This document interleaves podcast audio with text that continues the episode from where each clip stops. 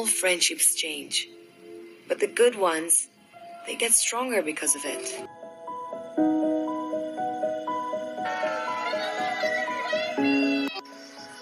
From now on, you don't go nowhere without. Nowhere! Got it? Understand.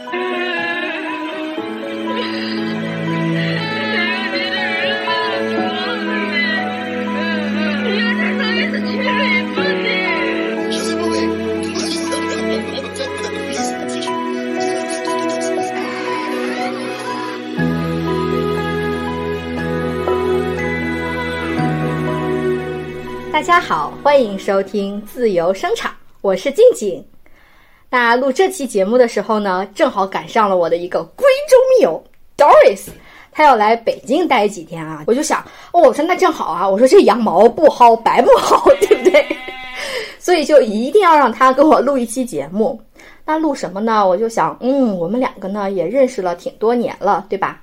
那正好我们两个聊一聊友情的话题，顺道呢也可以增加一下我们两个之间的情谊，或者是我探一探 他他跟我这么多年朋友啊，这样相处下来会不会有一些怨言？那下面呢就先请 Doris 给我们先做一下自我介绍吧。大家好呀，我是静静的老老老朋友啦，我是 E ENTP 小摩羯，超级可爱 Pretty Woman 迷糊大王 Doris。你是刚从韩国回来是吧？我这个一定要这么念，是吧？对真的像俄罗斯的名字。啊，我创过业，打过工，谈得了情，离得了婚，老大不小了，咱每天开心的像就傻乎乎的，是吧？对，你知道吗？你是我们录过节目的人当中给自己安装 title 啊，就是不嫌这个头重，你知道吗？装 title 装的最多的嘉宾，我都很想叫你 Miss Title，也可以。是吧？嗯。那通过刚刚的自我介绍呢，我想大家可能也会推测出我们的 Doris 是一个非常活泼，甚至是有点 drama 的女人，对不对？嗯，刚刚呢，她也提到了跟我是老老老老老老朋友，对吧？那我也想请 Doris 揭秘一下，我们两个的朋友到底有多老？我们做朋友的时间应该比一些听众的年纪可能都还大，就是我们是两千年认识的，这算下来差不多有二十二年了。哦，是哦可以吧，可能有的人真的还没有二十二岁，就是我们老去的容颜，真的吗？有这么长时间吗？你都不敢相信，对不对？对啊对啊我也是当时推算了一下，就觉得哦，原来都二十多年了，对啊，我、哦我其实我对这个数字还是挺震惊的。是吧？嗯，嗯，就是从我们出生到大学毕业那么长时间，我们就是认识这么长时间了。嗯，就是我也是很嫉妒啊，为什么你依然年轻，而我的容颜已经老去，不平衡。没，这个一会儿可以聊。是吗？行行行啊！不过这样一说，确实是暴露了我们的年龄啊。我们也没有那么老嘛，对吧？对，我是嗯，哎，我想那我先问那个 Doris 吧。我本来想说对你的印象来着，嗯，但是呢，我想先，嗯哼哼哼，我是一个聪明的女人，我想先听一下 Doris 对我有什么样的印象。我看你怎么说，然后我要思考我怎么说。你的意思是说，就是第一次见面的时候吗？对，或者是第一次有印象的时候。哦，我静静，嗯在我认识他那个时候，他属于风云人物。我的妈呀！对，我就根本就是就见都没见过就知道他，所以我不太清楚的记得就是第一次见面他什么时候了，然后当时就知道这个就是相当于神仙学生，然后见他的时候就是有两个长长的辫子，嗯，就是扎两个马尾，然后要编起来那种，你知道吧？能想象一下吗？能 picture 一下吗？然后学习你可以说有多长？就是编起来到屁股对，那么哎，长我，为什么给自己加戏？我真的是绝了！而且那个发质好，你知道吧？中间都不带那种断出来的头发那种，你知道吗？你们想象一下哈，我到现在都没有见过那么漂亮的辫子，我这么长年时间了。对，那时候她就是学习又超好，然后还超有才艺。嗯，就是气质，就是那种学校校园里的小公主，就那种感觉，真的，你们能，哎，我不知道你们有没有这种这种同学啊？不是，我是觉得你说的是我吗？是啊，我说的对你说的时候，其实我的脸上已经火辣辣了，你知道吗？我真的会脸红。嗯，就是你知道我我现在就是听你去说小时候的我，我会觉得有点羞难，你知道吧？我觉得我我好羞耻啊！现在，因为因为我我照照镜子，我看看现在的我，然后再再再听一下你说的那种小的时候的我，我觉得这个简直是天差地别。没啥差别，就是差俩辫子。就是你知道，可能现在认识我的人会觉得你是不是在撒谎？你随意编造了一个形象，嗯。辫子、假发戴起来，走起来。那你不想听听你的印象吗？对啊，我觉得你想，你你我说一下，觉得你可能不想。那说一下，说一下，来来走一个对，请说出你对我的印象。走一个，你是想直播卖货吗？走一个，对，因为我对 Doris 的印象是，其实我一二年级的时候是听过 Doris 这个名字的，但是我我当时是不太能对得上号。那你也是风云人物了，如果我听说过名字的话，对不对？嗯，想当年啊，都可以的。是吧？嗯，但是呢，我觉得我们两个真正说上话是在上三年级的时候，我们不是同班同学嘛。但是呢，正好当时好像是我们是每周有一个一周值日的一个，好像有一个这样的流程。当时我们两个正好是两个班的学习委员，我记得是。于是呢，我就第一次见到了我们的 Doris 小姐，她当时给我的第一印象也是非常非常特别的。当时我第一眼看到她的时候，我就觉得这小女孩长得特别像洋娃娃。很漂亮，然后鼻子呢也是挺挺的，然后呢，她的脸呢又有点异域风情，就很像俄罗斯的女生。然后她的头发呢又有点黄黄的、卷卷的，所以我就对这样一个女孩产生了极大的兴趣，因为她确实长得太特别了。而且呢，当时我为什么觉得这个这个这个女孩性格很好，是因为我好像第一次还是第二次我们俩一起检查的时候，这个小朋友他的那个穿的那个露趾凉鞋呀，夏天啊露趾凉鞋。有 有一面的那个胶开了，所以呢，他就一边走一边耷拉着他的鞋，然后去去在那儿蹦蹦跳跳的走路。我就想，如果是我的话，我肯定不会这样蹦蹦跳跳了，没有那么开心，因为我的鞋都已经开了。但是呢，他依然觉得像什么事情都没有发生一样，天性乐观，然后就跟着我们一瘸一拐的在后面 检查。而且就当时我就会觉得这个女孩儿既。天真活泼，然后又觉得她整个人就是很轻薄、很透亮，给人有一种易碎的感觉，能 激起人的保护欲那样。这是 这是什么？就感觉不会有什么好话了耶？什么意思？你得意了是吗？还是说你在害怕些什么？对，但是，对，一定要有但是。就是我是觉得，嗯，你的这种易碎感还是持续了一段时间的。嗯，因为我们两个是读中学的时候才正儿八经在一个班嘛。啊，当时我就会觉得他这个人跟我，就跟我所说的那种易碎感的形象是很搭的，因为他太爱哭了，就是我的心情不顺了，我要哭一哭；跟别人吵架没有吵过，我也要哭一哭；还有数学题没听懂也要哭。对，就为什么感觉这个人无时无刻都在哭？说一句也得哭一哭，对吧？嗯嗯，所以我我我当时也会觉得哇，我说我这个人生当中，直到现在，我也没有见过像你这么爱哭的女生。嗯，但是呢，我觉得随着慢慢长大吧，然后我们的经历可能也丰厚的丰厚了起来。我会觉得，嗯，你慢慢从一个易碎品变成了一个不倒翁，感觉很坚强。就是遇到事情，啊，我可以晃一晃，但是我永远都打不倒的那种。嗯，我觉得这个评价还是挺高的，这也是我想要的状态。我以为你说这个评价很真实，就是我，哦，是吧？对啊，就是现在的这种状态。嗯，对。然后我觉得人。嗯，十就是几十年，很长一段时间，都会去有一些变化。嗯，那多多少少吧。其实，听众朋友们也了解，就是你们可以感受一下自己身边的朋友，就是无论就是样貌啊，还是内心啊，多多少少在这过去的时间都会有一些变化。嗯，可能会比较细微。嗯，静静呢也有一些变化，我觉得。板砖已经在我手里了，你好好说。就是他刚开始的给我那种，就是真的是女神的感觉。那个时候没有别别不要不要说这个词了，我的脸又开始红了。但是在接触之后呢，他变成了一个人，因为我会感，就是能够感受到他所展现出的那种美好的气质，都是背后有努力去支撑的。我后来才知道，他会早上五点钟起床去学习，这是一种什么样的毅力啊！我到现在都没有哎。我跟你说，五点钟起床是因为当时上一次考试没有考好，我的内心憋了一股气，所以就五点起床了一个月。哦，首先考好，我不会憋气，就算憋气也不会早上五点钟起床，这就是我们的不同。对，然后还有练，还有弹那个，就拉那个二胡嘛，然后就是赛马，就那么个弦子能弹出那种东西，我都 震惊了，真的是震惊我全家。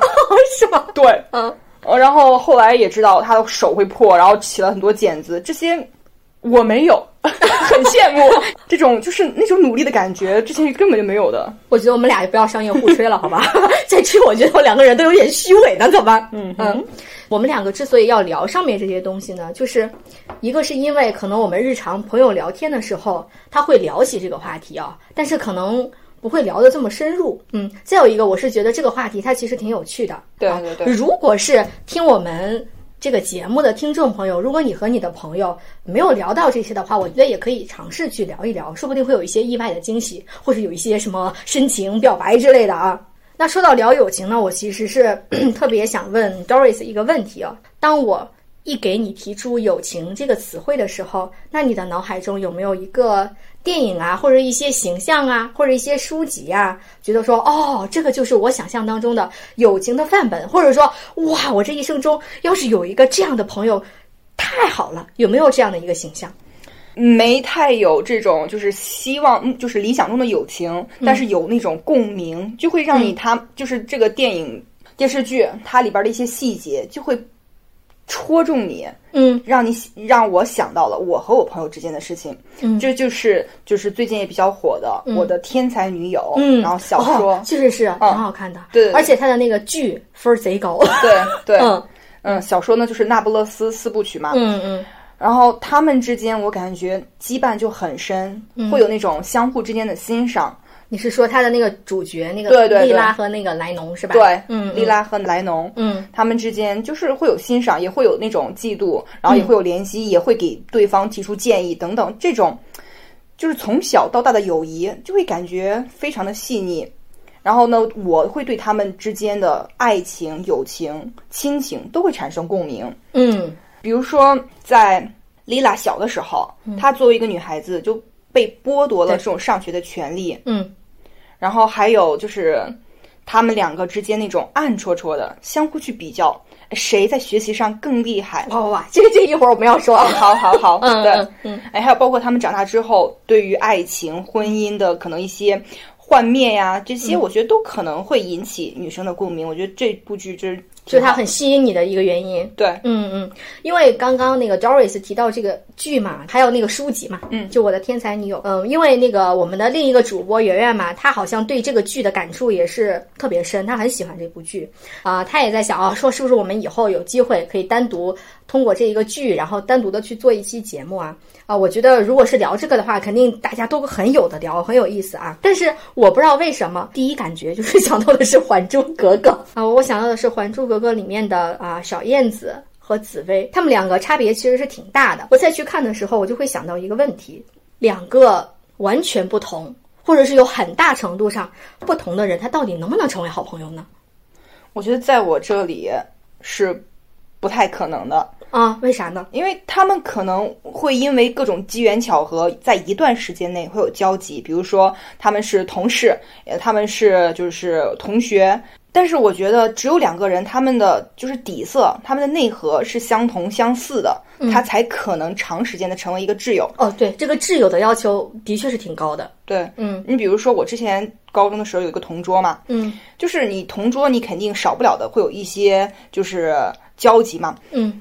呃，但是我们从毕业之后就再也没有联系过，因为嗯。我是对他不认同的，他就属于那种每天就是在混日子，嗯。他什么也不干，也不学，也不做别的有意义的事情，他就每天在混着，然后这种我是很不能理解的，所以之后我们就再也没有联系了。嗯。然后包括现在，但是呢，现在我的朋友就是。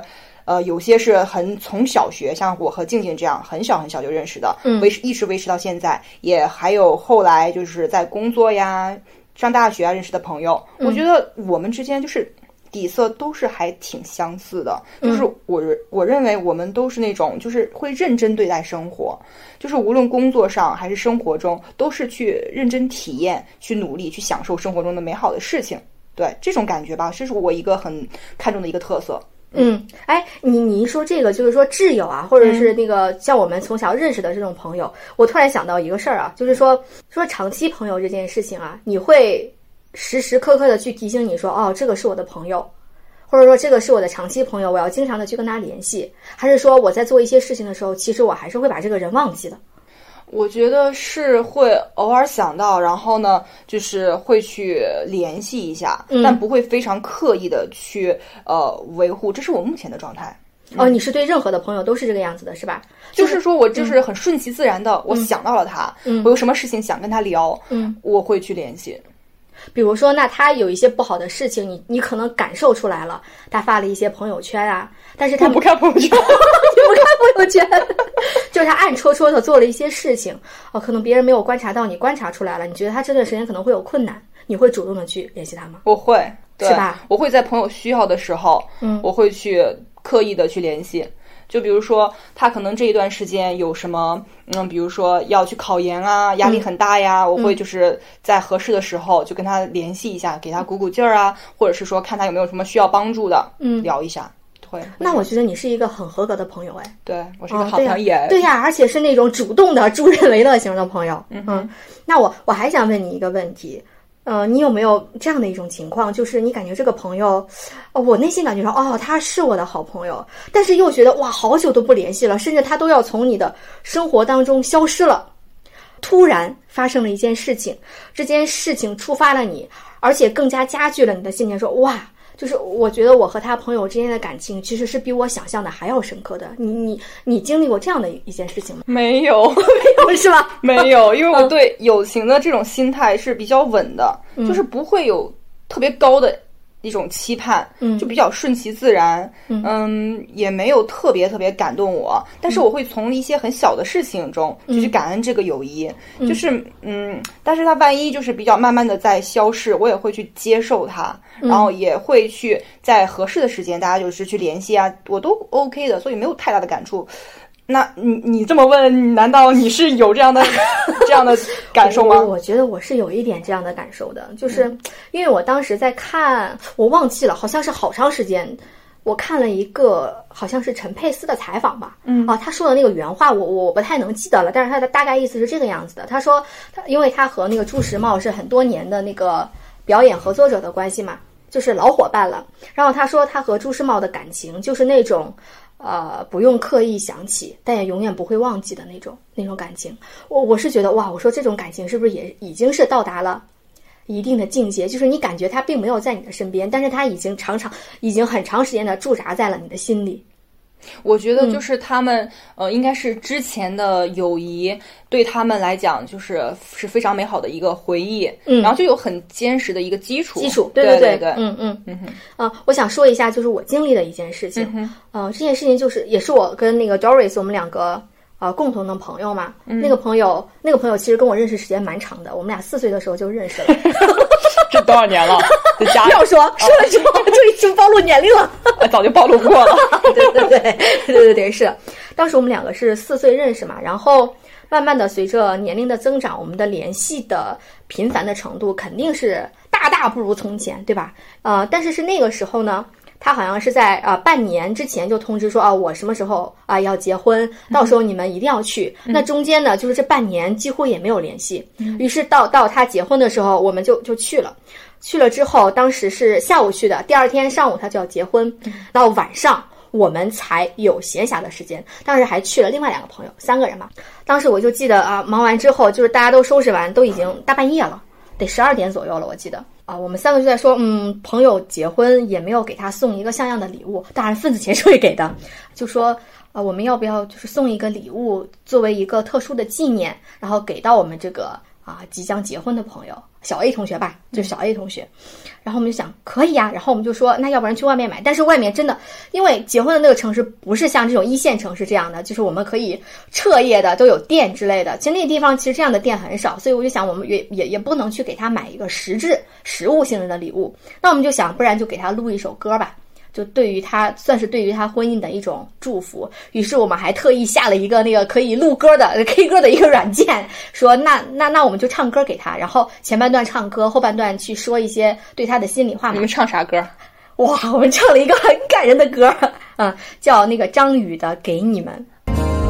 他将是你的新郎，从今以后他就是你一生的伴，他的一切都将和你紧密相关，福和祸都要同当。啊，特别特别适合在结婚的时候去放这首歌。我觉得肯定也也会有很多人的婚礼，就在婚礼上，这首歌就会作为他的 BGM，、然后一直循环播放那种，确实挺感人的。然后呢，唱完第一段之后，我们就想啊，就就说哎呀，那那说几句话，哇，就是我还在跟他开玩笑呢，我还说哎呀，小 A 同学，我说你看，你都要结婚了，我还是少女，你都已经是妇女了，我说你记住我了，对吧？前面一段时间全部都是在打岔，结果突然有一个小 B 同学，也是我们的好朋友，他说我想对小 A 同学的老公说几句话。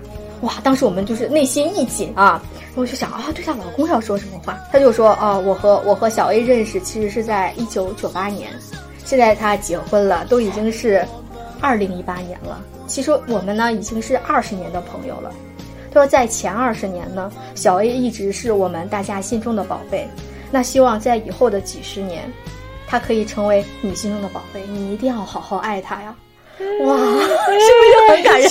对，Doris 竟然已经泛起了泪花，嗯，是不是很感人？是的，就是用二十年的友谊说，哦，前面几十年他是我们的宝贝。真的会有一种娘家人的感觉。对，就是娘家人。你知道，就在那一瞬间，我突然意识到了我跟他友谊的重要性。就是我会觉得这个人是我生命当中牵连很多，甚至是不能放弃的一个人。咱就是说，我们三个人听完这句话之后，大爆哭。对，还说我眼泪多，我看你们，嗯，对呀，对呀，就是我当时就他说完这句话，我脑海里就突然浮现了一个场景，就是因为我前面我也说过，我们是四岁认识。因为我就记得哦，他前段时间还在说，嗯、小时候认识的时候，他说我连那个发音都发不清楚，对，他说我连一二三四五六的六还发不清楚。我们认识那的时候你说啥？啊？说啥？我揭揭你老底，说啥？我没有说啥，我就这样安然的承认了，我真的发不清楚。就是你发不清楚，你说啥呀？六说啥啊？，六，就是一定要儿化音，哦没有儿化音就一定要六，就这种发，不会发正儿八经的六。结果突然我是发现哦，我们在认识二十五年后，他结婚的前夜我就认识到，就是当他成家之后，可能我们之间聚会的时间必定会越来越少，而且就是在那一刻，我的内心中会有一种巨大的失落，他已经不属于我们了，可能也是有一种。那个叫什么啊、有一种占有欲，对朋友还有这么强的占有欲？对呀、是有是有的，因为我就觉得我。我我就觉得啊，我二十多年的宝贝被别人抢走了，我当然会有一种很愤愤不平的心理在里面。他现在结婚也得好几年了，对吧？对呀、是呀、又没有什么特别的感觉了，说实话。但是在那一刻真的是有感觉，因为我觉得那一个唱歌和送祝福，它是有一个仪式感的东西，它能激起我们内心那种可能平常不太能够嗯很大的感触。对，是的，所以就是在那一刻，我是突然发现，哦，我感觉这个朋友是消失了。原来就是我们彼此需要的程度，彼此在内心中重要的程度，是比我们想象的还要多。那现在呢？就是结婚这么多年，他确实跟大家聚的更少了，不平啊，不开心啊。嗯，那我觉得你们那次哭的 还挺值的，哦，我以为你们说哭的不值。值啊，就是缅怀一下嘛。这个这个即将失去，哎，的确也是有点失去的那种腻在一起的那种友情啊。嗯，开玩笑，开玩笑啊。嗯，我觉得你说的也是有一定的道理的。哦，甚至我可以说你说的很对的，因为我觉得很多人，就无论是我们这一这一代的我们我们自己的朋友，还是说我们上一代的人，好像是他自从，尤其是女性啊，就是自从她结婚以后，感觉她几乎要从她的朋友圈当中消失了。我不知道你有没有这样的感触啊？就是反正我这边的朋友，大多数都是这个样子的。而且包括我妈妈，我是觉得我这一点在我妈妈的身上感触特别特别深。比如说我我从上小学开始吧，一直到我呃高二，因为我高三的时候就基本是都是在那个学校吃饭了啊，他不用给我做饭。我觉得他这么多年出去跟朋友聚会的次数，我用我用两只手是可以数得过来的。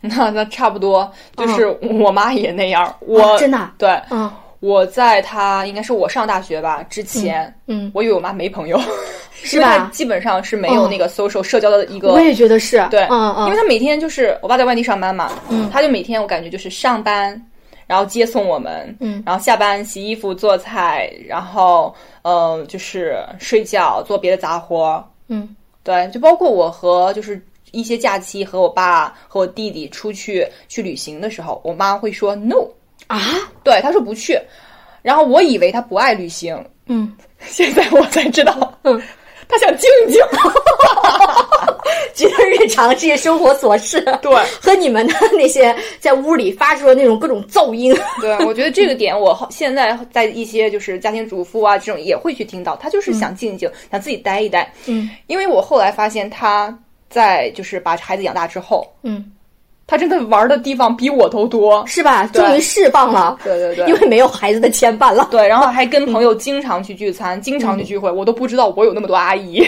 是吧？对，哦，但是但是但是我我会发现，好像我直到现在也没有觉得我有这么多的阿姨。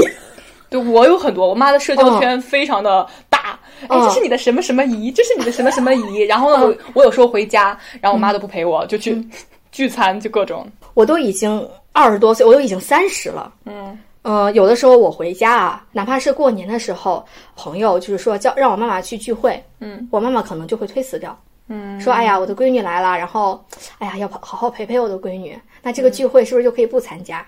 或者是说，哎呀，就是如果参加的话，可不可以我们都带上两家的孩子呀？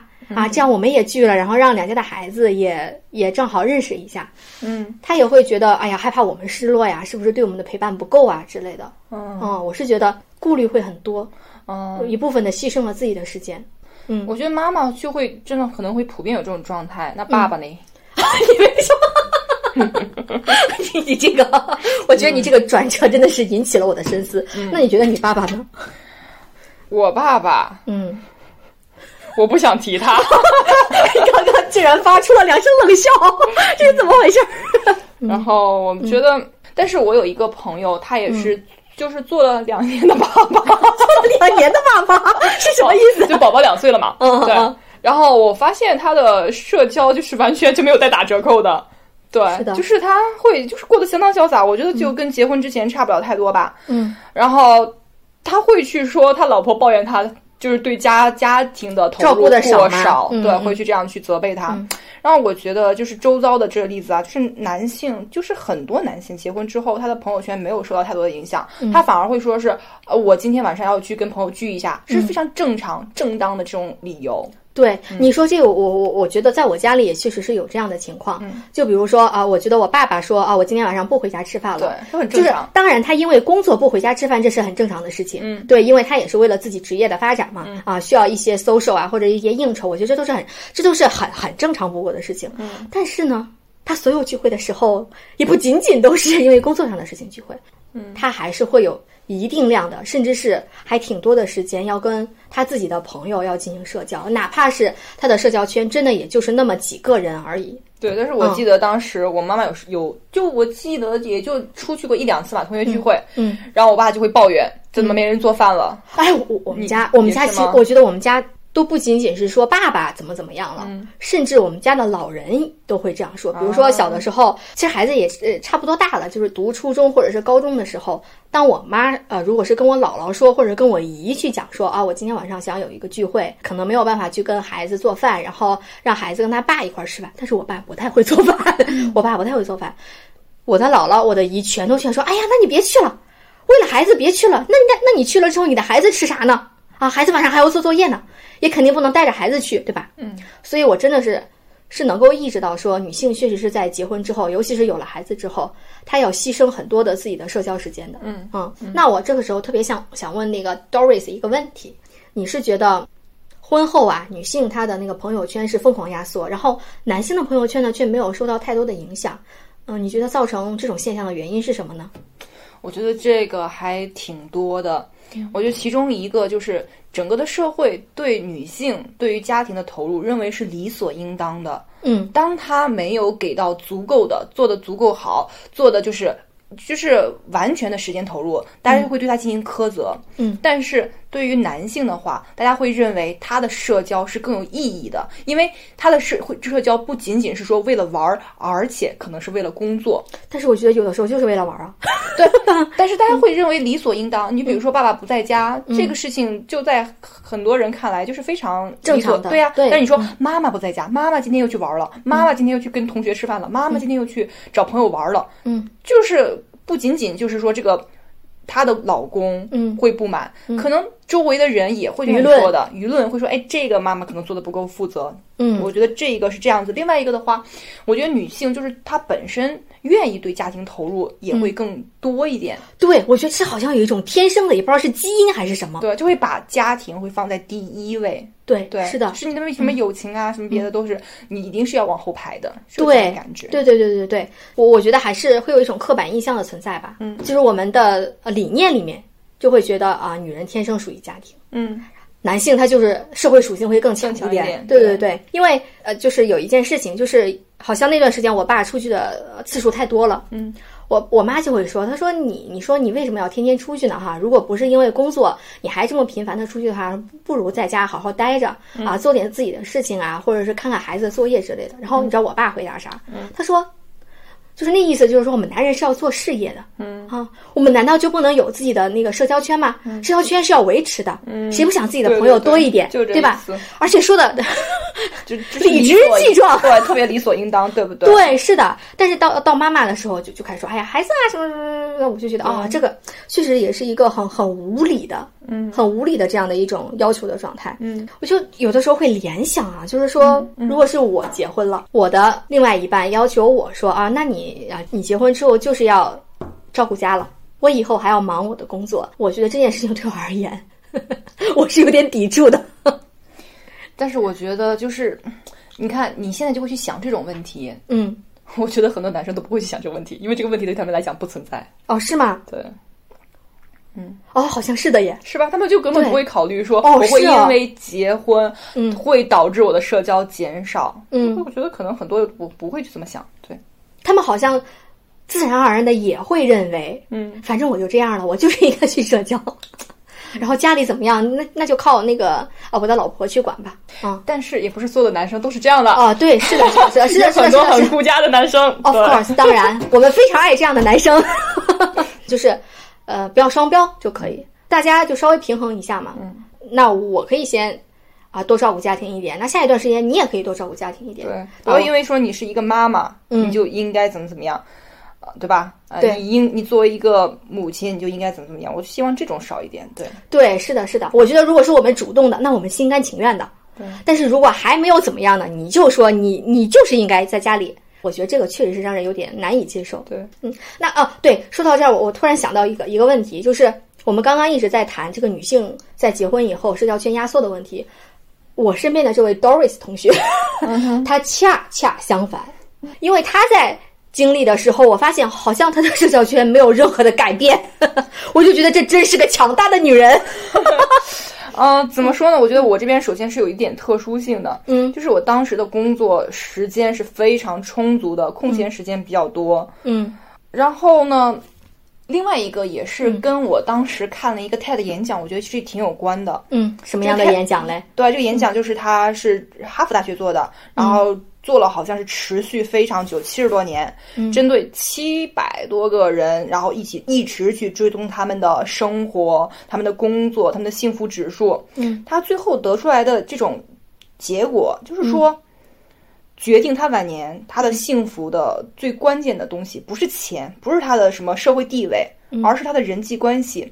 就是这种社会关系对他对他们是有益的，但是这个不在于数量，嗯甚至也不在于你是否是否有那种就是老公啊、老婆呀，它更多的在于这种关系的质量。所以说，当时那个对我影响还是比较大的。我觉得我当时对幸福这种东西追求还是挺强的。嗯，我是有一点点的去刻意去维护，就算朋友不在身边，我当时是有一有这种去刻意维护的这种感觉在的。，哦我真的觉得你做的特别好。嗯，对，因为你是我身边几乎是唯一一个在婚后没有跟我减少联系的人了。嗯嗯，但也不是全部吧。我觉得就是我当时是我那几年是完全没有异性朋友的。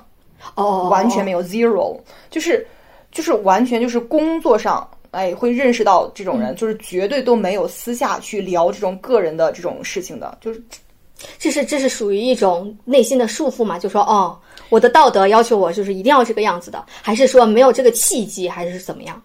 我觉得都有吧。就是当时在婚姻中，我的那种就是对自己的这种要求还是挺高的。我觉得你既然结婚了，那你就应该去保持一种非常忠诚的态度。嗯，然后呢？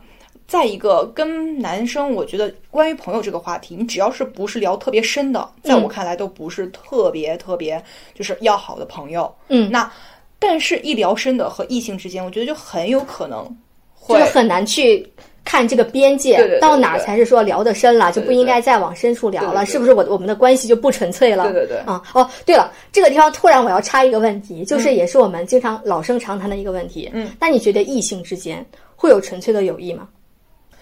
我觉得就是这个友谊，就看你怎么定义。就是如果是一般的，就是说还说得上话的那种，我觉得是有的。嗯，他们是说什么那句话怎么说来着？嗯，什么什么长得丑，只要什么怎么来着？哦，只要是长得丑都可以做朋友。对对对对对对，就是或这本身就是说他没有两个人之间没有太大的性吸引力嘛。嗯，然后呢，就是所以说就是日常聊个天啊，我觉得是存在的。嗯，但是你说那种非常深的情谊，很密集的交往，嗯，我觉得多多少少会有不纯粹的成分。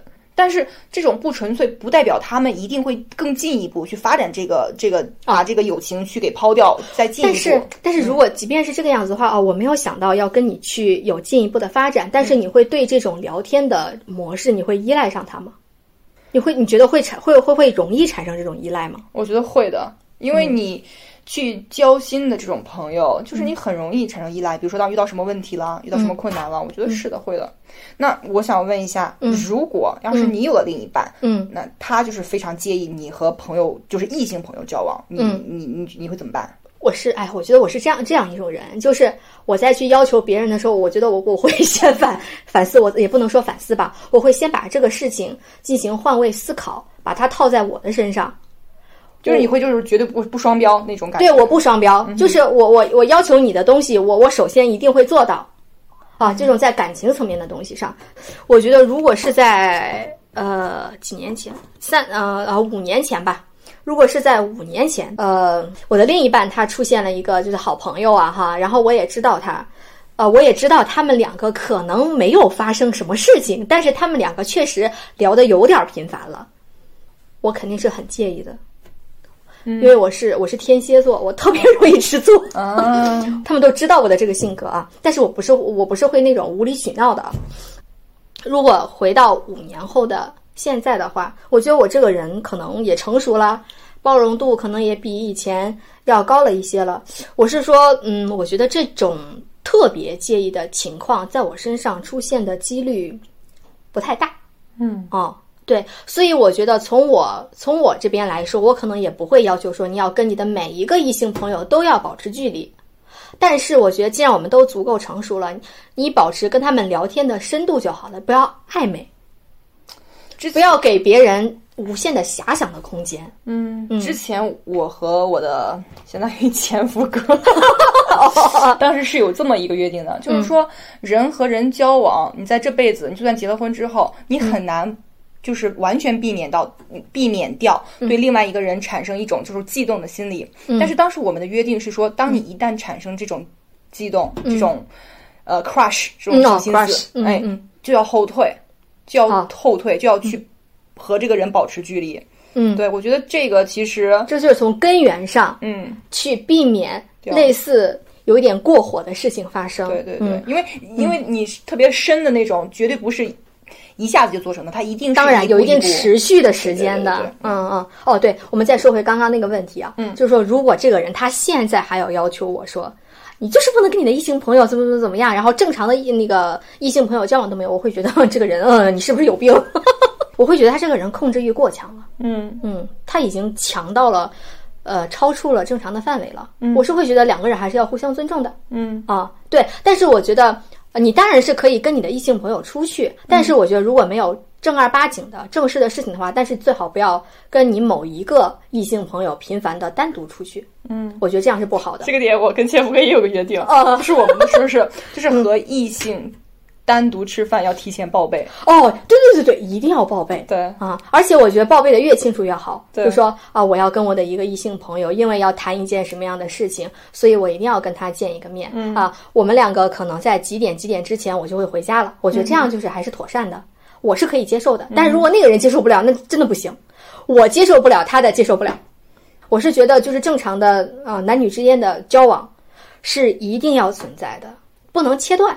就是即便是我们在婚姻当中了，也不要切断。嗯我觉得这个是是不太合理的。嗯嗯嗯，嗯啊，怎么你你刚才想说我？想说，就是因为了解，因为男人更了解男人，是吧？哦，是吗？怪不得会这么介意哦，原来是这个原因，是吧？嗯有可能哦，好好，我我们那个什么，我们刚刚聊异性的东西，其实 大家都挺感兴趣的啊。哦悄悄的说，就是一聊就有点收不住的感觉哦。哦，我我我们两个那个继续收回来啊，就继续说我们的、好拉一拉。对，说我们的女性之间的友情。嗯。嗯，有一句话是这么说的，其实也不是说有一句话了，可能很多人都可能会感同身受这句话。嗯，说啊、女性之间的友情，它其实是很复杂的、很敏感的。就是我们既可以特别特别好黏腻在一起，但是我们又很容易产生那种，呃，无论是物质上还是精神上吧，我可能会很羡慕你呀、或者甚至会产生一种相互嫉妒的心理。我觉得哈，从从从我自身的角度来讲，嗯，可能是有一定的道理的。我想，我想问一下那个 Doris，你觉得？嗯，我觉得这是我觉得产生是有原因的，我觉得很正常，嗯因为人们很喜欢去跟自己差不多的人去比，就比如说你不会去跟马云比哎马云比钱多少，根本就根本就不一样，对不对？嗯就是女性就是有很多相似的点，对吧？我们可能因为都是女性，然后我们的可能又怎么样，特别是朋友之间的相似点就更多了。嗯那这种比较就是人很难完全去避免。嗯比如说。就是哪个朋友，他就有了一个非常帅气的，哎，对，多金，然后总总总而言之，哦，连配偶都要比啊，是吧？就是你你你可能会真的是去觉得，嗯他为什么能找到这样的？你说老娘条件也不比他差到哪里，为什么？对对对，所以我觉得会有这样子的一个东、东西感受。然后我自己的话呢，哎等一下啊，你一说这个，我突然想到一个问题，我要问一问你啊，灵魂拷问。嗯，你现在呢已经有男朋友了，但是呢，啊，我说比如，啊我说举一个例子，我没有说你现在有啊，我说比如，啊比如你现在已经有男朋友了，但是呢，你身边又有一个好朋友或者是同事出现，嗯，他的条件是比你的男朋友要好的，这个时候，那个同事或者那个朋友和你的闺蜜正好都说：“哎呀，你可不可以给我介绍一个对象啊？”那你会不会把比你男朋友条件好的你的那个朋友介绍给你的闺蜜呢？哦，听明白你这个意思了，就是说，啊，我我主动。对我主动把一个比我男朋友条件更好的人送到闺蜜的门门前，你你你会这样做，还是说怎么着？嗯、我个人觉得，就是首先看我跟这个女生的情谊有多深，我呢？是不是比海城？我觉得我们可以的，对，我们可以的，是吧？这是第一那。我谢谢你。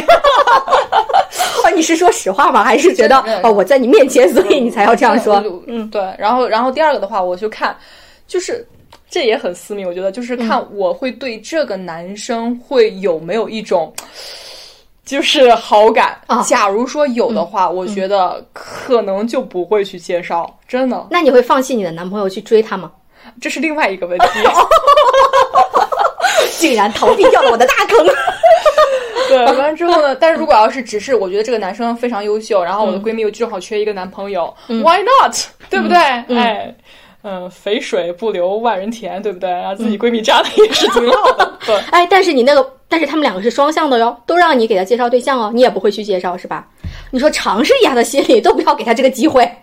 我觉得我可能会给他们去介绍的，因为今天其实早上，嗯，我去跟另外一个朋友去聊这个问题的时候，嗯。真的就突然发现，嗯，有一个比较合适的，他们两个我感觉挺搭的，嗯，我就想，就是要不要给他们介绍一下？嗯。对对对，我觉得会会的，就差不多的情况吧。嗯。嗯，我觉得这种情况也是正常的，嗯都是人性之常嘛。嗯，我觉得小的时候可能会觉得这个人会不会特别计较或者什么的，随着年岁慢慢的增长，我觉得可能我们见的事情多了之后，我们的内心真的会包容度要大一些。对，就是承认了人的复杂性。对，是的，我们接受这件事儿了。嗯，对啊，对哦，还有一件事儿，就是我不知道你你你自己还记不记得，因为 我是知道，就是女生当中在友情好的基础上，可能还会有一些暗戳戳的 较劲的成分在。嗯嗯，我为什么会想到这件事儿，就是 因为因为这件事情，在我来看，确实是是是一件很可爱的事情。就是你说啊，你在跟一群朋友聚会的时候，突然发现你特别好的朋友背了一个名牌包包，然后呢，哦，这个事儿啊，是有点奇葩的。嗯完完之后呢，就是我之前其实对这个消费奢侈品这件事情是保持着非常的不屑的态度，因为我觉得一方面。你说的太咬牙切齿了。对，就不屑，我觉得傻有就是这人傻钱多嘛，才会去做这件事情，有什么用呢？呃，对，会是，而且就是比较是那种啊，就是从啊，你这你们这个都是消费主义的毒瘤，被消费主义裹挟的，对对没有自己的思思考空间。对，非常理性。嗯，但直到那天我看到他背了一个，我瞬间是有很大的感触的，因为，嗯，首先他之前也没有背过，嗯，对吧？嗯然后那次你也在嘛，对吧？嗯，我不在，你不在，我不在。你不在是吧？OK 啊，然后我会觉得，嗯，我也想要，对，但是呢，我又真的是非常理智，我嗯不愿意去。这件事情到到底能给我带来什么？我不知道，嗯我不愿意去花几万块钱去做这样一件事情。就、嗯大家一定要知道，我对消费主义还是非常对，非常就是既又既不想花钱，还要尝一尝。对，我就想知道，哎，背上那个包是什么感觉？啊，对，大家都是真的就会觉得你很棒吗，或怎么怎么样的？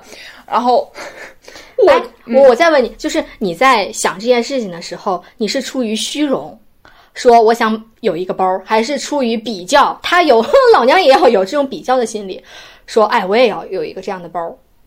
我觉得这种心理其实很复杂，我没有办法去完全去定义它。嗯我想一想啊，我觉得就是，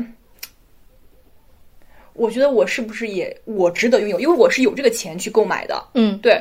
那我是不是也去值得拥有去这样东西？我是不是需要去买它？嗯，对，嗯因为我可以买，嗯我可以付得起这个钱。就是说我要不要把这个钱花在这个包上？对对对对对对，嗯嗯对。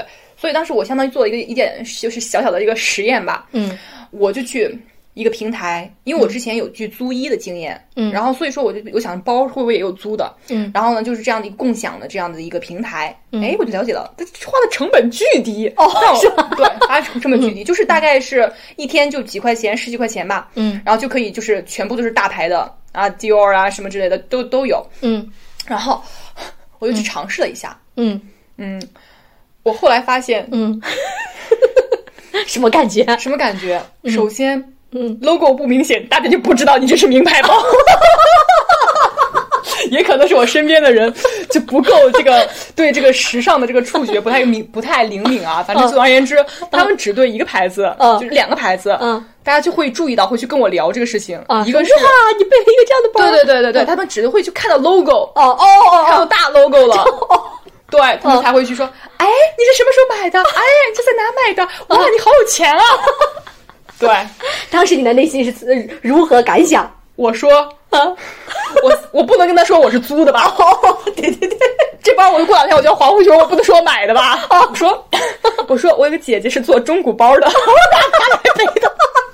哇塞，我天哪，这个太妙了，这个回答。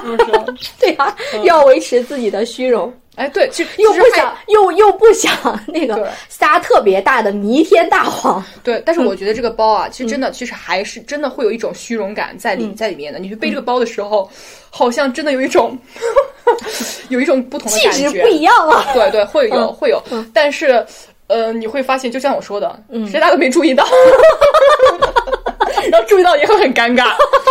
对，哦，是吧？确实内心有点复杂啊。对对对知道之后，哦这个包也不是我买的，就就而且我不就这个，虚伪，虚伪的不是那么的彻底。其实我会觉得不是虚伪，是虚荣，虚荣的没有那么彻底。对，我会觉得就是，就算这个包真的是我买的，我还会觉得。有点傻，就是说，嗯因为我的消费水平也没有到那种程度，嗯，就是说我不眨眼，然后马上买这个名牌包。对对对嗯所以一个实验吧。嗯，我觉得挺好的，都是人生经历，多好对呀、体现体验了自己复杂的心情。对其实我还很想跟 Doris 说一件事情，嗯就是小的时候，我们我们几个不是学习成绩差不多嘛，嗯，我内心也会有这种暗暗较劲的心理，因为我们几个又是好朋友，坐的又近，下课还要一起玩儿，甚至是都可以在我家吃饭的那种。我没有。你们知道为什么吗？啊 因为我是垫底儿的那个。但是我们也会一起玩儿啊，呃，会会，就是不会比，因为因为嗯比不过。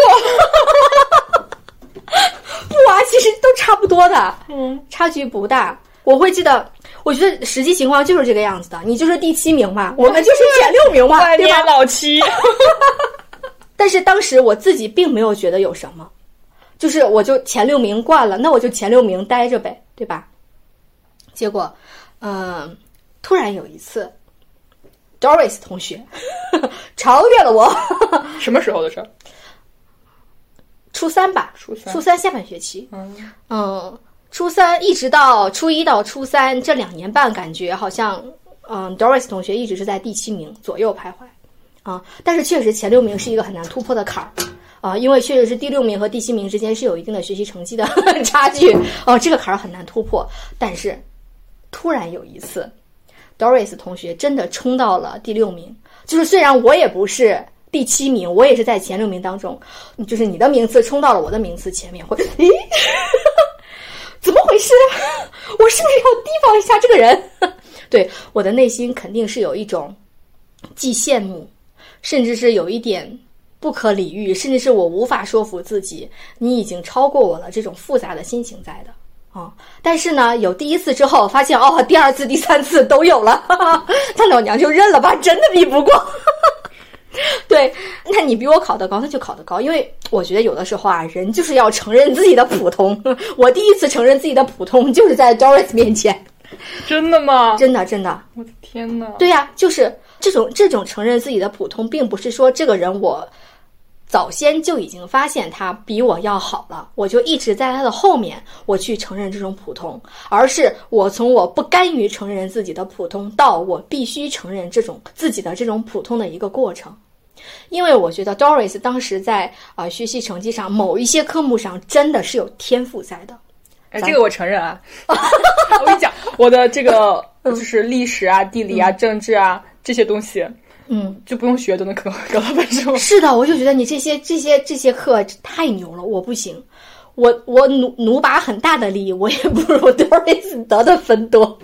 再加上我我有一些地儿真的就是我学习的坑，我补都补不上，尤其是那个什么电路图，我永远绕不明白，那个是那个叫什么，那个那个是叫什么来着？那个那个那个定义是叫。啊，我都我都不知道说 是什么了。不 记得了。那个是串联还是并联是吧？哦好像哦，对，那个是串联还是并联？我永远分不清那个是串联还是那个并联。后来我就放弃了。哎呀，比我多就比我多吧。包括甚至到了高中以后，高考分数什么的都比我高。哎呀，就这样吧，承认了。我输了，我还是要继续跟我的 Doris 做好朋友，戒掉这种胜负欲。对，所以我们两个之间的友情就是，我现在觉得哦，他比我好，我觉得啊，他比我好，那我会很开心，就是这个样子的。但是我内心的那种复杂，甚至是有一些邪恶的念头冲出来的时候，好吧，我也承认了我的复杂，我也承认了我的邪恶，就这样吧。所以确实是，哎，说实话，我不知道，我没有想到过这一层。你看看，如果不是因为录这次节目，可能你一辈子都不会知道。对，为了我的节目，我拼了。拼了，拼了！真是的哦，因为刚刚我们也会提到说，可能呃，我们认识一个朋友，你先接点水吧。嗯，对你边接水我边说啊。嗯，就是我们真的会认识了一个朋友，他确实是从小各个方面啊、大部分我们在意的方面啊，是要比我们强的。那我不知道我知道你，在说谁。但是但是我下面这个问题并不是针对他的啊啊啊啊！对，我想问一个这样的问题，就是如果 for example 不是现实，嗯，如果你有一个呃很多方面都比你强的朋友，他跟你做朋友的前提是因为他比你强，他可以在你面前显示优越感。就是他跟我做朋友的原因，是因为他比我强他能对在我面前展示他的优越感。对，是的，还有他会有可能他会有一种这样的心理，说，呃，我当然也是希望我的朋友过得好了，但是我已经享受惯了这种高高在上的心理上的优越感，我我当然会希望你过得好了，但是呃，你过得好的话，也千万不要比我过得好哟。就是如果你有一个这样的朋友，你会怎么办？我觉得 这真的是看情况。嗯如果要是他就让我很不爽，嗯，就是他的优越感让你很不爽，让我很不爽。嗯嗯对，而且就是会让我去不断的去质疑自己。那我觉得真的就是我不会，我不会和他做朋友的。嗯，对哦，友情当中真的也也是有 PUA 的朋友们。嗯 嗯嗯对，我是不会去这样和他做朋友的。嗯只会面儿上过得去，然后但是其实就会就是真的是去疏远。嗯然后呢，我也会去分析他比我强的一些原因。啊，还要去分析啊？对啊，我会去分析这个点。对就比如说有些地方就是是天生的，就是改变不了的东西。比如说人家。就是家里边就很有钱，对吧？嗯父母就是比较有钱，那这个东西你怎么比？嗯换爹还是换妈？我们没有这个权利啊，对对。然后呢，这种还有就是比较聪明，就天生就聪明，这东西也改不了了，对不对？对，是的，真的，我这种东西我就会去就是接受，我就会觉得 OK 啊，没有办法呀、嗯但是有一些东西我会去学习，我会去追赶，我会向他真的去学习。嗯你比如说，我之前有一个朋友，他就是身材巨好，嗯他。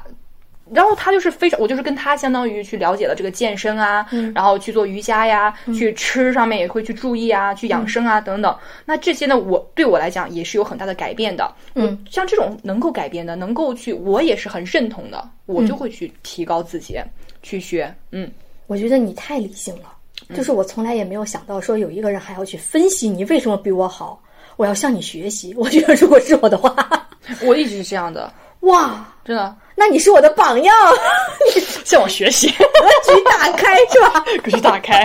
对我感觉我就是那种格局永远闭上的。这这也是有时候我很喜欢和比我强一点的人去能够做朋友的这种。但是他在打，压你啊，或者他可能是我跟你讲，或者他希望我你你我你永远比不上我。我觉得可能是因为我太钝感了，我感觉不到。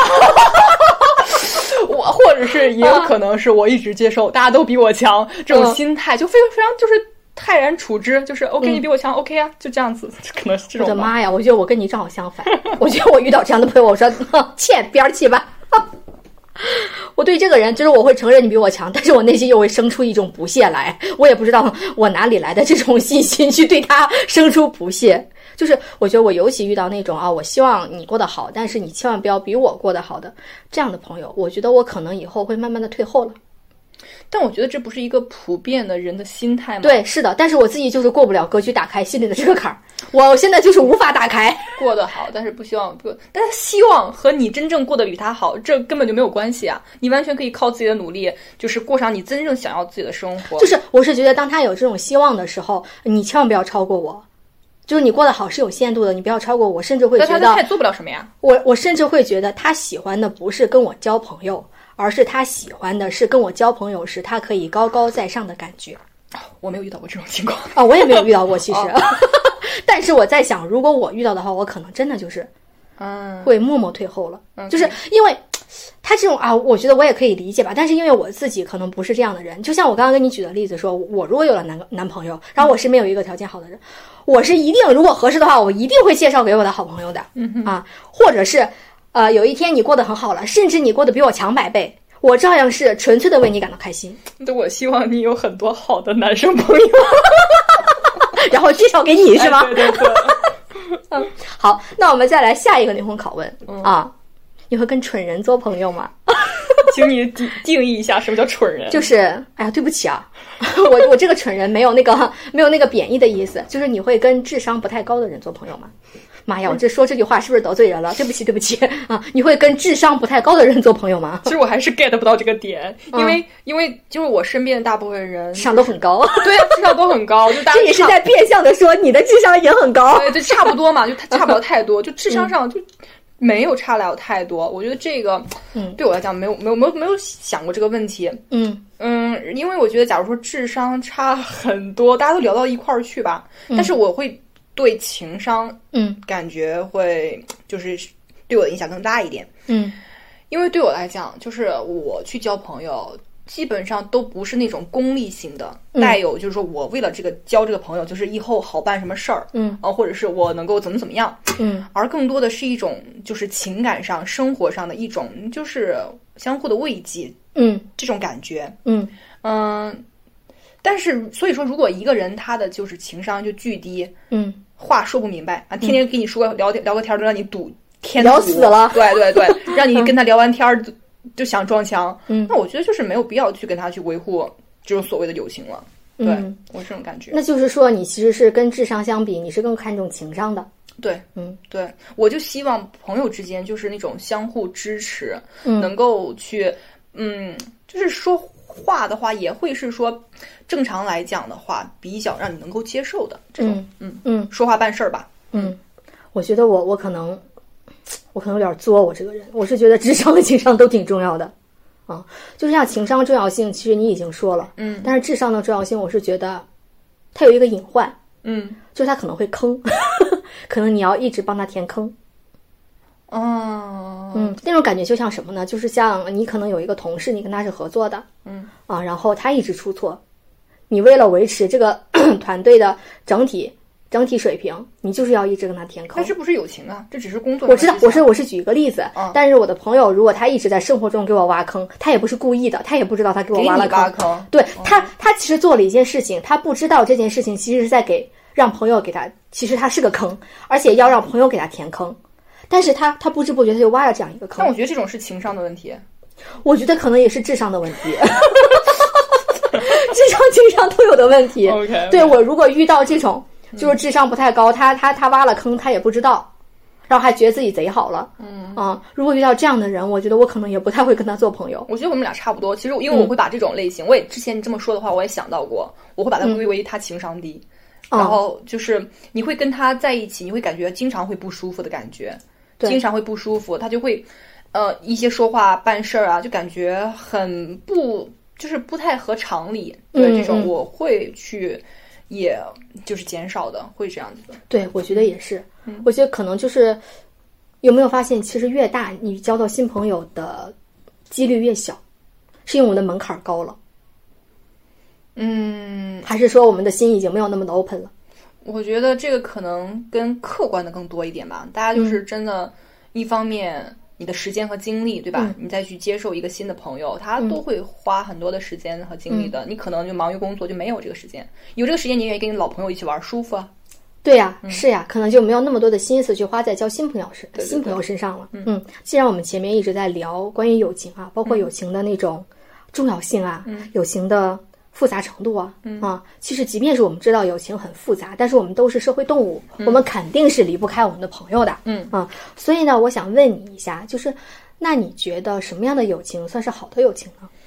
嗯，说几个点吧。我觉得第一个、就是他会在低谷的时候，嗯，就是互相会给一个支持。嗯第二个就是日常的相处会比较舒服融洽。嗯然后第三个，我觉得会有时候就说话比较直，能够指出你一般别人不会说的，因为哎没有必要嘛，干嘛得罪你啊？但是这是好，我觉得真的很好的朋友会指出你的缺点。就就这叫以前学过这个叫正友是吗？对对，就是。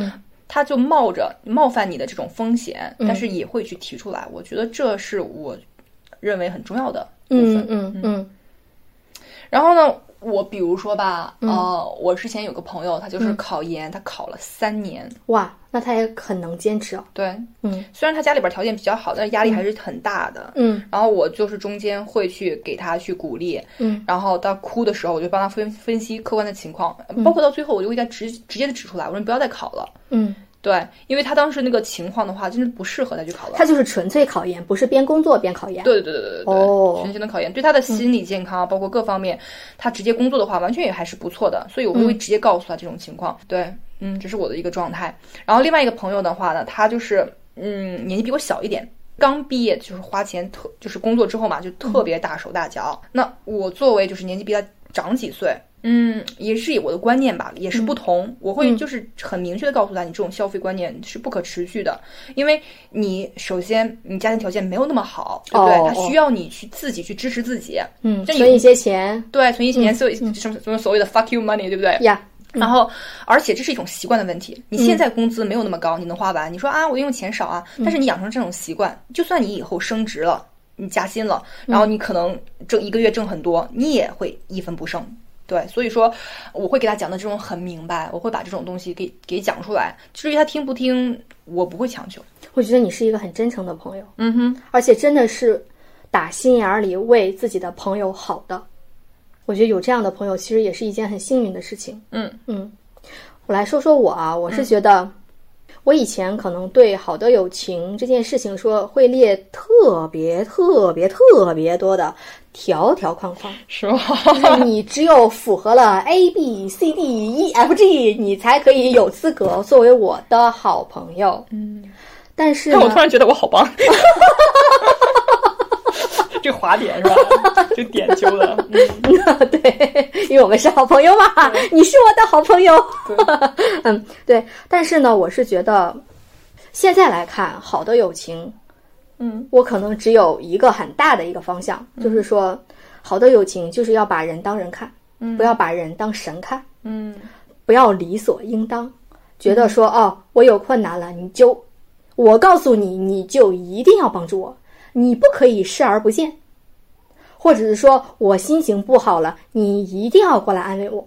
嗯。啊，或者你身上小毛病太多了，我忍受不了，我要跟你说，你要是再有这些小毛病，我就不要跟你做朋友了。嗯我觉得我不会是这样的。你说人谁能没有缺点呢？嗯，对吧？对甚至是有一些缺点是你忍受不了的，嗯甚至他有一些小的癖好也是 你忍受不了的，嗯啊、但是我是会觉得这么多年的情谊在，我们看这个人的时候，已经不是在看这个小点了，嗯而是在看整个人，以及这个人在我们成长的过程当中经历过的一些事情，以及留在我们心里的痕迹。嗯如果我们经历过的事情够多，你在我心里的痕迹够重，那无论我给你打电话说我需要帮助，你帮没帮助我，嗯。我需要心理安慰，你有没有安慰我，我依然会把你当做是我的好朋友。嗯。嗯，我是会觉得可能心稍微宽一点，虽然格局没有那么大，嗯。但是对朋友的要求可能不会那么机械性的严苛。嗯啊，我觉得这是这是我对好的友情的一种理想化的状态吧。嗯但是呢，呃，我是会觉得说，以前很多人都说，哎呀，就是呃，好的朋友就是很久时间不联系，再见面了啊，依旧会像啊从来没有断联过。我慢慢长大之后，我不太相信这句话了，嗯因为我觉得好朋友就是要联系的。嗯，你说我是你的好朋友，我们之后再也不联系了，那还叫什么好朋友？对那就跟绝交有什么区别，对吧？对，所以这种就相当于是就跟爱情有点相似。哦哦，对对对对对，是的，跟谈恋爱似的。对，双方其实都会想去见面，然后我，然后我们就会去造制造这样的机会，对想都想去联系，我那就联系就密切。其实如果要是联系真的很少，说明了一个问题，其实大家都不是那么想联系。是的，而且甚至有的时候，你比如说我们在一个啊、比较大的地儿、比较大的城市见一面，其实是挺难的，对吧？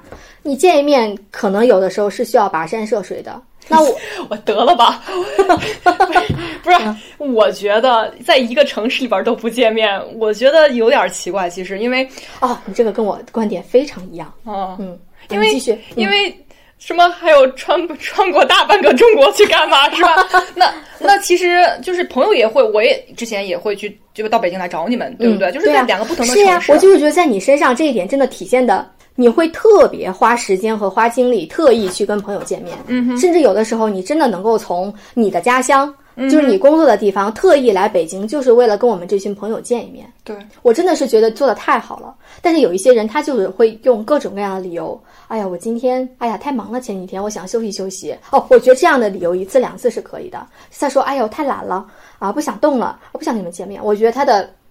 他的根基根源就是说，我就是不想跟你们见面，可能你没有那么重要，所就是我可以愿不值得我去花这个时间对，是的，是的，我是觉得就是朋友之间就是要花时间，哪怕挥霍浪费时间，都是要见面。嗯对，就是要花一些心思，花费一些时间的。我觉得只有这样才能够把那个友情给维持好。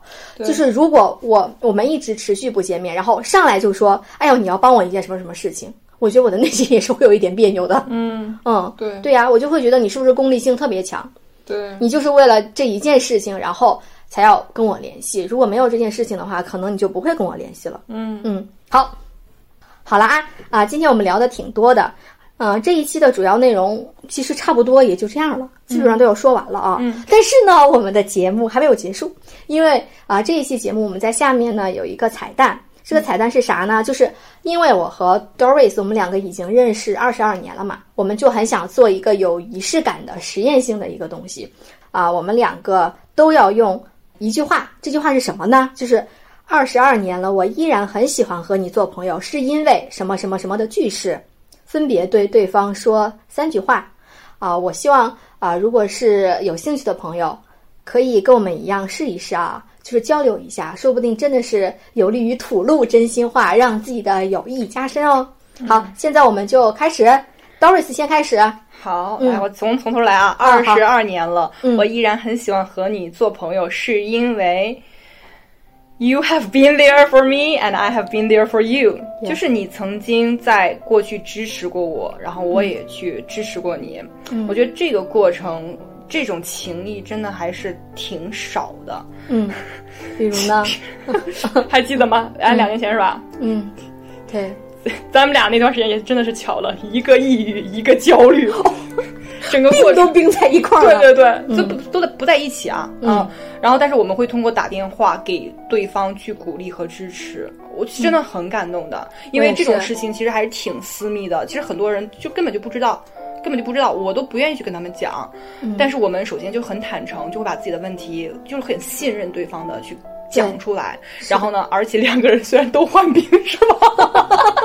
但是还真的是给到了啊，我真的还是挺感动，我想有点想啊，有点哎，我也是，你也对，真的，嗯就是 两个人虽然都很痛苦，但是还会去把自己心中的那个友谊去给到对方，去给到对方支持，希望对方就是在这一段，哎呦天呐，时间能够走过来。当然，我们现在都过来了，这真的你你的支持对我来讲很重要。我已经要哭的说不出话了。这种东西，就是真的是可遇和不可求的。我真的觉得，我真的还命挺好的，就会有一个这样的朋友。我觉得，我我觉得可能很多人他们真的都没有。你你肯定是我那种，就什么就是真的就是遇到什么大坎儿了，然后就能够去深夜，我就我我我我就感觉给你打电话的那种人，我就是、就是这种这种的存在吧。我觉得以后继续打，啊因为我二十四 小时不关机。我感觉我要说不下去话了，我的妈呀！好，该我了啊！哎呦天哪，你让我缓一缓好不好？嗯嗯，哎，好，节目效果拉满。我们不是故意的。嗯，嗯，下一个下一个，好，哎，该你了，该你了，嗯。你说。嗯。二十二年了，我依然很喜欢和你做朋友，是因为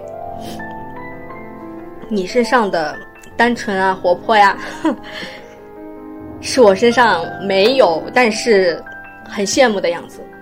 嗯，因为我觉得，嗯，Doris 是一个很难得的人，就是，嗯，因为你进社会其实比我还要早，嗯，嗯，我会觉得我会被这个社会的大染缸，我感觉我就是那个小白板儿，你知道吧？社会给我染什么颜色，我就会染什么颜色，我不会拒绝别人给我染颜色，你知道吧？就是我从我刚进社会两个月，我就知道我这个人没有以前单纯了，我已经完全不是一个朋友的状态了。可能当时我也曾经，嗯、差一点被坑过，我也知道了，可能人的心思并没有那么的单纯，所以呢，我我就对自己产生了一种防护、防护保、防御保护机制，就是我会想的非常多，就别人每做每做一步，我就会去想他的目的是什么，他做这件事情是不是对我是有害的，我会提前去想这些事情，所以我活得非常非常累，也不单纯，不相信呃纯粹的美好这种东西，但是。我觉得在嗯 Doris 身上，这种纯真的东西一直是在的，包括缺心眼儿。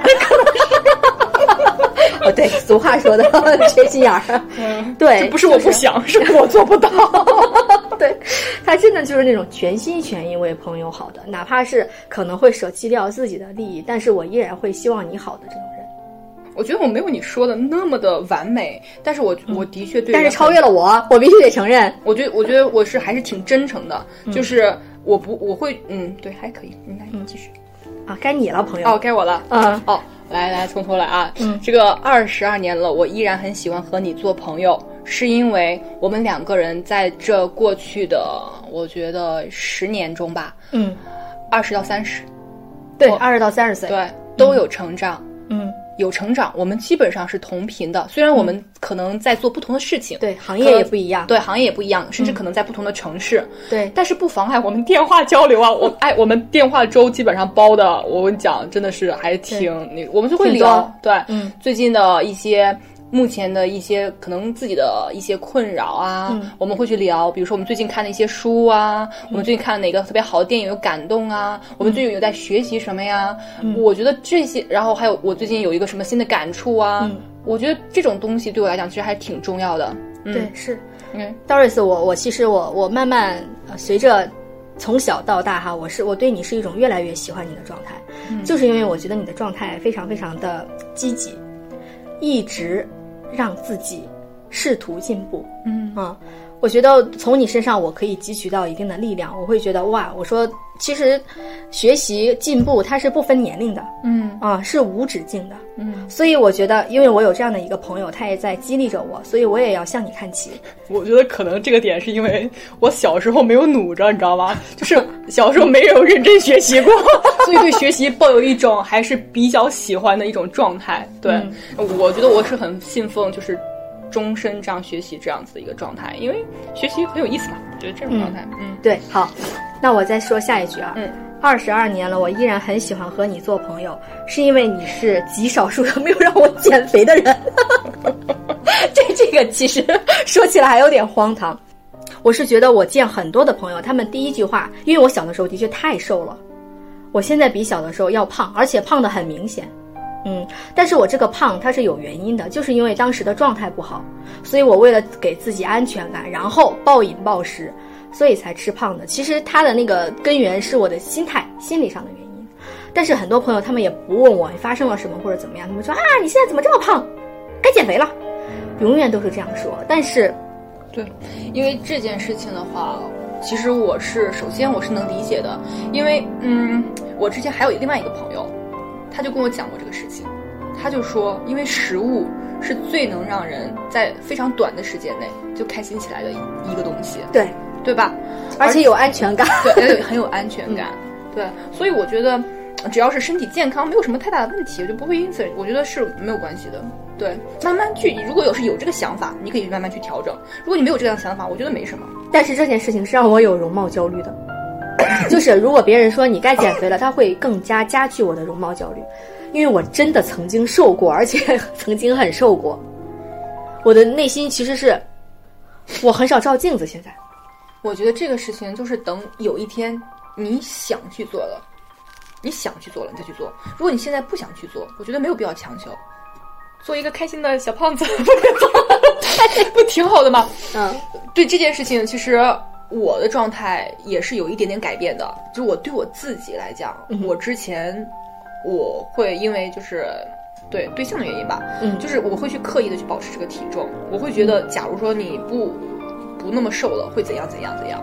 但是我去年的时候，就还有一个就是舍友吧，他的心态就巨好，嗯。他每天就喂自己喂的特别好，然后呢，他有小肚子上肚子上有小肥肉什么之类的，嗯，他就非常欣然的去接受。然后我也尝试体验了一种这样的生活，的确非常快乐，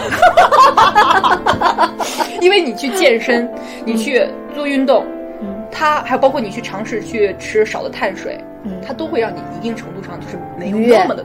不是不是、嗯没有那么的开心，因为你需要用自律这种东西，一定程度上去做这件事情。哦，只是说不吃那些是吧？对不吃哦，是的，是的，是的，是的，对对吧？所以说你吃的话，真的还是蛮开心的。我觉得现在这个社会压力这么大，就怎么开心怎么来。但是我还是要减回去。可以，如果要是你想的话，我可以给你提供非常多的小建议。OK OK，因为我知道 Doris 是一个非常喜欢运动和健身的人，我要从他那儿挣得很多的 tips。OK，啊 没问好题。你继续。然后我觉得。二十二年了，我依然很喜欢和你做朋友，是因为我们有未来。真的真的，嗯，我是能看到，将来我们还有很多机会交流。嗯，说出来有点搞笑啊，嗯因为我觉得我们俩短期内都不会结婚，都不会 settle down。两个单身的女人就会有很多很多的话题，很多的时间可以约出来喝个小酒，然后去聊。对，其实我们两个虽然都是单身，但是我觉得我们两个在一块儿并没有那种相依为命的感觉，他就是自然而然的很想跟你联系的感觉。嗯，嗯，就没有那些呃说你要抚慰我，或者我要抚慰你啊，我单身好孤单，我觉得是没有这种感觉的。对，是都有，大家都有多余的热量，多余的能量想分享给别人。是的，就是我我们两个都不是那种害怕孤独的人，嗯，但是还是要想一定要跟对方多交流交流，尤其是像 Doris 这种，嗯、长期学习的这种人，不好意思，对我什么时候需要激励了，我就会跟 Doris 打电话。嗯。好，那我们继续啊，最后一句了。嗯，二十二年了，我依然很喜欢和你做朋友，是因为我们看过彼此最丑陋的样子和心灵后都没有离开。嗯，嗯，我觉得这个点还是挺重要的，因为没有完美的人，就算你在外面的表现出来，你是非常就是不错的人嘛，对吧？也会有一些黑暗的一个角落，嗯，你愿意展现给就是自己的朋友，让别人知道你真正的是什么样的人，我觉得这也是对我来讲还挺重要的，对，是的，对吧？嗯，对，而且我觉得我们两个是很坦诚的，对，是敢于坦诚的把自己最不好的一面，甚至是有点邪恶、自私的一面，展现在对方面前。我觉得这也是我们都不是很 judging，就是那种感 Yeah，觉不会去轻易的去 judge 对方，对。还是说 OK OK 你这个样子 OK 我可能会没有见过，没有想到过，或者是说甚至都不太理解，但是我们不会轻易的去定义你这个就不好，你一定要改，对我们不会因为这件事情对你产生偏见，对我不会对你有看法，反而更真实。对我就觉得感激你把这个东西去对，是因为你特别相信我，你才会把你最真实的一面给我看。嗯，我会觉得嗯挺好的。这这这这，但是我也我也就是就他不需要有一定的坎儿，他就接受了。对对对对对，嗯就自然那你这样就是相当于无条件的爱吧。Yeah 就你变成什么样子，我都会去爱你。我觉得这种啊，为我们的友谊干杯！来喝一口水。嗯，对，这就是所谓的我上面说的，就是朋友之间互相把对方当人看了，就是你一个纯粹的人。好，啊、上面的话呢我们也说完了，我觉得其他人可以试一试哦。那今天的节目到这里就彻底结束了啊！希望大家都可以收获让自己觉得很舒适的友谊。当然，你如果不喜欢交朋友的话，觉得我一个人最快乐，那也可以希望你继续快乐啊！一个人可以享受一个人的美好。好，那我们下期节目再见吧，拜拜拜拜。